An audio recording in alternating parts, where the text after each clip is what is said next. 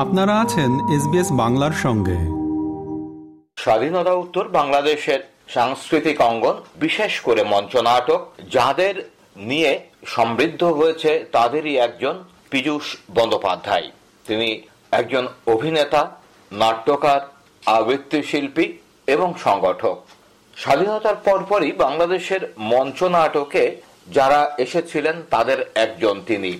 পাশাপাশি অভিনয় করেছেন টেলিভিশন নাটকে, অভিনয় করেছেন চলচ্চিত্রে। উনিশশো আশির দশকে সকাল সন্ধ্যা নামের একটি টিভি সিরিয়াল ব্যাপক জনপ্রিয় হয়েছিল। সেই ধারাবাহিক নাটকে শাহেদ চরিত্রে অভিনয় করেছিলেন পীযূষ বন্দ্যোপাধ্যায়। তার জন্ম ফরিদপুর শহরে। টেলিভিশন নাটকে অভিনয়ের পাশাপাশি পীযূষ বন্দ্যোপাধ্যায় অভিনয় করেছেন চলচ্চিত্রে। উনিশশো চুরাশি সালে স্বল্পদৈর্ঘ্য চলচ্চিত্র আগামী দিয়ে শুরু। এরপর করেছেন একাত্তরের যিশু, উত্তরের ক্ষেত, কীর্তন খোলা, মেঘলা আকাশ আঁধিয়ার আমার আছে জল, আমার বন্ধু রাশেদ, গেরিলা, মৃত্তিকা মায়া, আমি শুধু চেয়েছি তোমায়, বুনহাস, এরকম আরও অনেক চলচ্চিত্রে। যে কথা শুরুতেই বলছিলাম যে পীযূষ বন্দ্যোপাধ্যায় একজন সংগঠক। সংগঠক হিসাবে তিনি যেমন রাজনৈতিক সংগঠনের সঙ্গে জড়িত ছিলেন, ঠিক এর পাশাপাশি সাংস্কৃতিক সংগঠক হিসেবেও তিনি কাজ করেছেন। বাংলাদেশের সম্মিলিত সাংস্কৃতিক জোটের প্রতিষ্ঠাকালীন কমিটির সদস্য ছিলেন তিনি। গ্রুপ থিয়েটার ফেডারেশনের প্রতিষ্ঠাকালীন সদস্য ছিলেন। গ্রাম থিয়েটার আন্দোলনে সারা দেশ ঘুরে বেরিয়েছেন তৃণমূলে নাট্য আন্দোলন ছড়িয়ে দিতে এবং উনিশশো পঁচাশি সালে তারই নেতৃত্বে গড়ে উঠেছিল বাংলাদেশ যুব ঐক্য। তিনি কায়রোতে অনুষ্ঠিত আন্তর্জাতিক চলচ্চিত্র উৎসবে যোগ দিয়েছেন, বার্লিনে অনুষ্ঠিত আন্তর্জাতিক লোক উৎসবে যোগ দিয়েছেন, হলদিয়া এবং কলকাতার আন্তর্জাতিক কবিতা উৎসব জার্মানির ফ্রাঙ্কফুট বইমেলায় অংশ নিয়েছেন। শুধু অভিনয় নয়, পীযূষ বন্দ্যোপাধ্যায় একজন লেখকও। তিনি লাল সবুজ নামে একটি দৈনিক কাগজের নির্বাহী সম্পাদক হিসেবে কাজ করেছেন।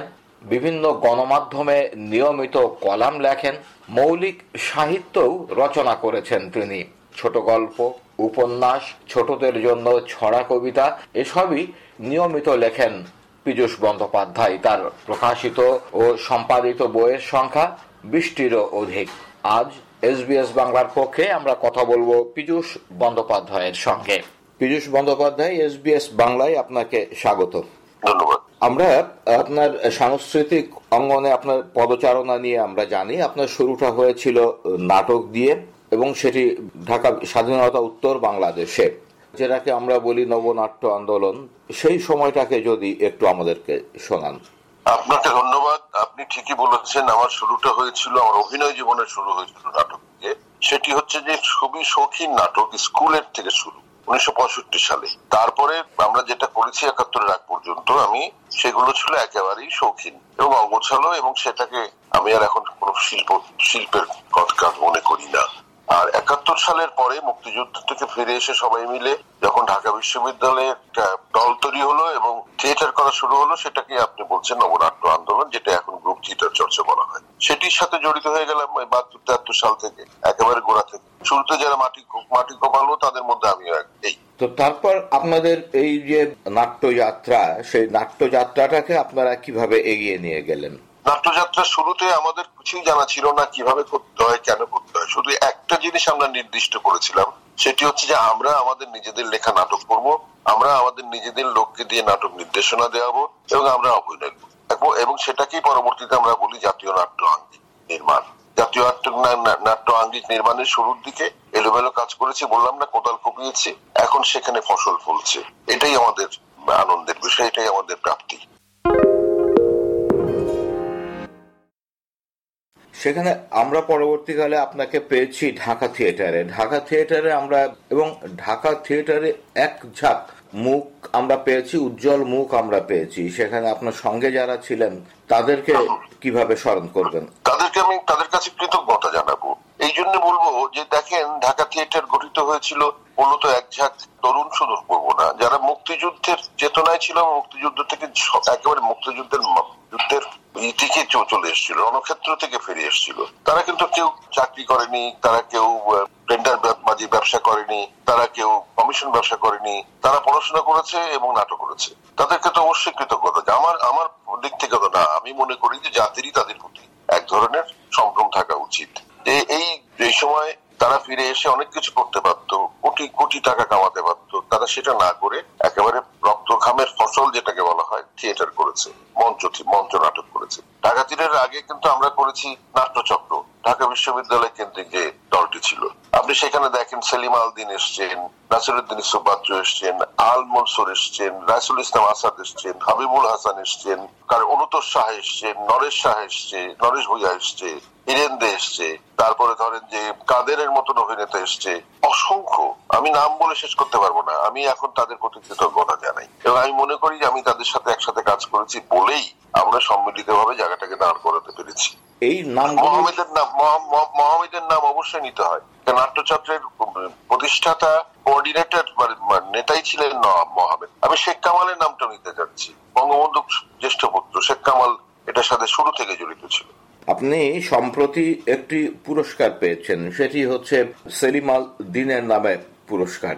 আপনাকে অভিনন্দন জানাই, আপনি সেলিমাল দিনের নামে এই পুরস্কারটি অর্জন করেছেন। আপনাকে ধন্যবাদ এই জন্য এই জন্য যে আমি কৃতজ্ঞতা জানাচ্ছি এই কারণে। এটা আমার কর্মপ্রীতির জন্য কিছুটা হয়তো প্রাপ্তি, বিশাল প্রাপ্তি বলব।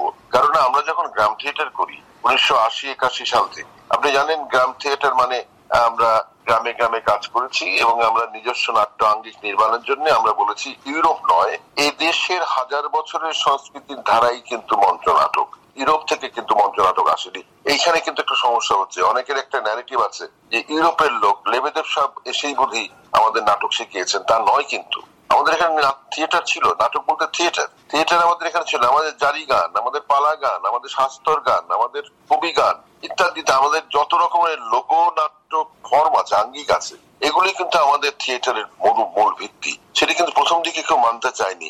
আজকে দেখেন সারা বিশ্বই কিন্তু এই কথাটি বলছে। আমাদের জাতীয় নাট্য আঙ্গিকের নির্মাণের যে ধারায়, সেখানে সেলিম আলদিনকে আমি বলব মানে মূল প্রবর্তক পথ শুধু পথ না, তিনি নিজে নিজের জীবন দিয়ে প্রমাণ করে গেছেন যে কীভাবে কাজ করতে হয়। আমি তার সঙ্গে সঙ্গী ছিলাম। আমি তখন বাংলাদেশের উত্তরবঙ্গ পুরোটা দেখাশোনা করতাম। গ্রামে গঞ্জে যেতাম, কাজ করতাম হ্যাজাক লাইট জ্বালিয়ে থিয়েটার হতো। এবং সেখানে আমরা যখন বলতাম যে এই যে কাজটি করছেন এই এই কাজটি কিন্তু আপনার দাদা পরদাদা সবাই করে গেছেন।